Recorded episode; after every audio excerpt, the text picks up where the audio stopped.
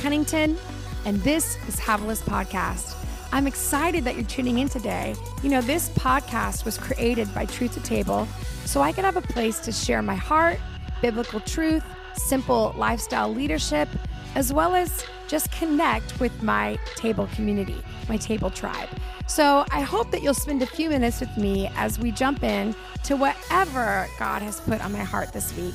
And don't forget that you're never too far gone from where God wants to take you. You are loved, you are seen, and He wants to desperately know everything about you. I love you guys. Thanks for listening. Let's jump into this. Beating procrastination. How do we beat procrastination?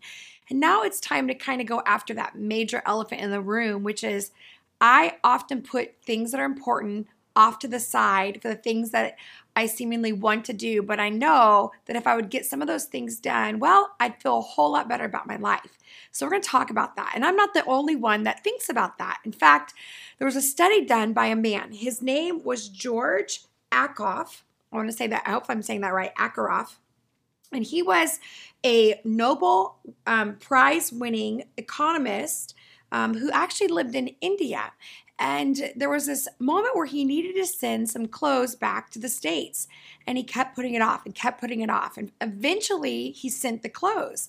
But because he was uh, he liked to study, obviously, the human behavior. He decided he would learn about procrastination and try to figure out why is everybody putting things off? Because we're not alone, right? We all do that. In fact, I remember one time in my life, I had this really this this great leader in my in my life. And he was very intelligent very articulate um, and he had a way of saying things. You know how someone says something when they say it you realize that is that's from God's from your lips to God's ears. Like that's how true it is.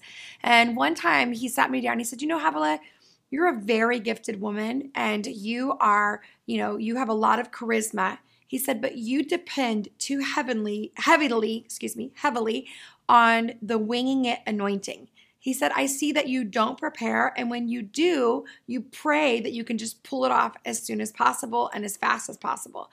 And he said, You're going to have to start learning how to prepare and how to get things scheduled so that you don't just throw it all into one day, but you've actually prepared for it. What does that have to do with procrastination? Well, oftentimes when we're younger, we can kind of pull things off. We have a lot of time. But the more responsibility we have, the more that's coming at us, the higher the stakes, um, eventually it can really hurt us. It can hurt our progression, it can hurt what we're trying to build, and it can hurt our reputation. So, I want to help us overcome some of the procrastination because we all have those unwritten emails we need to get to, or those thank you cards that need to be sent, or we need to get to maybe paying that bill or responding to something, and we just put it off, put it off, put it off. And there's an actual psychological reason we do that. So, this is very important. We need to realize that um, we all procrastinate, and it's it's not often that we don't have they're not important to us, or the tasks aren't the things that are important to us, but our brain is hurting us.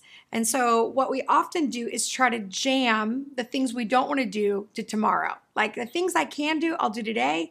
The things I need to do, I'll do tomorrow. But the truth is, we're not going to have any more resource, time, or even motivation tomorrow. So we got to tackle the things we don't want to do. This is why I'm, I'm reading out of the book How to Have a Good Day by Carolyn Webb. On page 104, it says this This short term, long term trade off is at the root of our tendency to procrastinate. It's easier for our brains to assess the known present than to consider the unknown future. So, our automatic system is always looking for shortcuts we will tend to give more weight to what's happening now rather than what might happen in the future. I think the present seems more tangible than what might happen in the future, but the truth is, they both carry a lot of weight. We just have to train our brain to see that.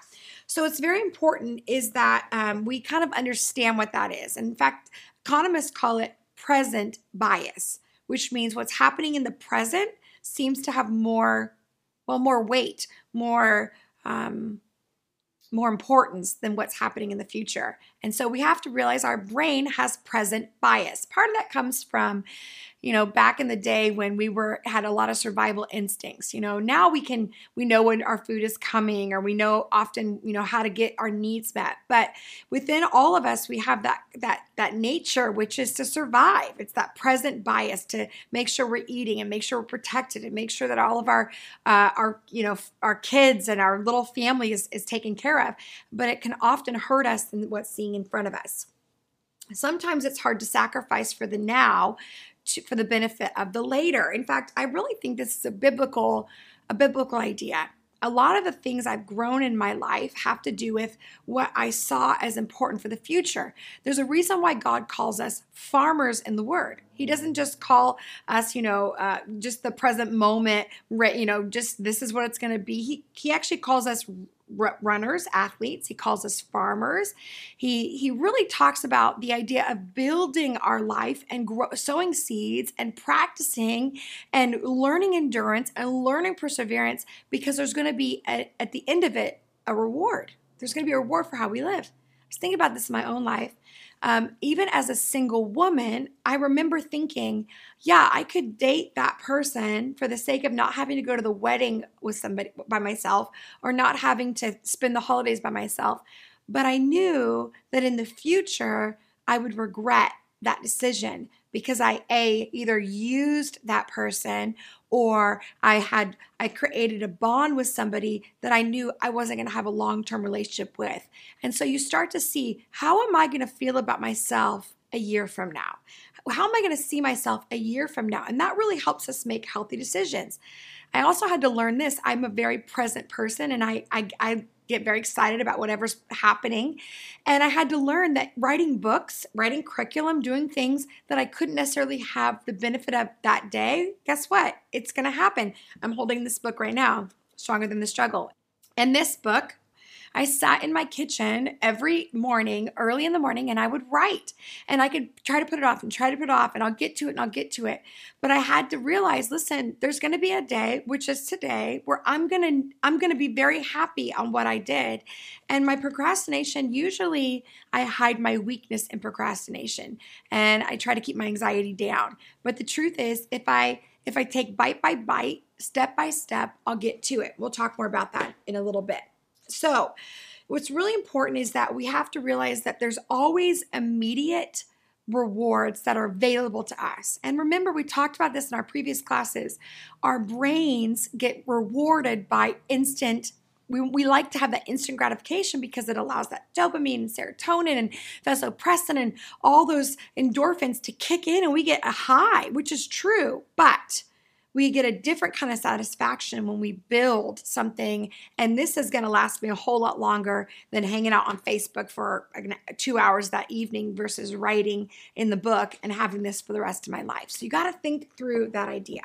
You know, it's not fun, but you're going to have to do things that aren't fun so that you can have things that are fulfilling totally different and really important.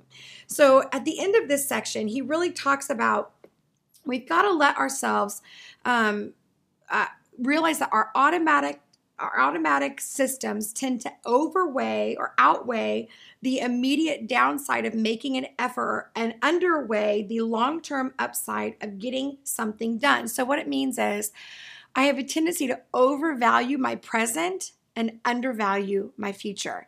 And the only way for us to beat procrastination is to overvalue, or I guess I should say, value in a proper way what will happen. If I pay that bill now, even though I, I'm uncomfortable and I don't want to do it, if I respond to the email now, even though it's, it's not the thing I want to do and it's going to take me a long time because I don't know how I'm going to say it, but if I actually put my effort to it, instead of overvaluing maybe being a socialite or having fun or relaxing, not overweighing that or overvaluing that, but actually saying, if I do that, I'm going to actually have long term peace, a long term health in my life, and an ability to have things come in the right moment. Well, I hope that really blessed your life. I hope that everything God was trying to get to you, you grabbed a hold of. Again, don't forget to give me a shout out on the socials. I'm there almost every day. And if this podcast really spoke to you, would you consider leaving a review so others can find this podcast? and as well as some stars. I hope you have a great day, and I'll catch you next time.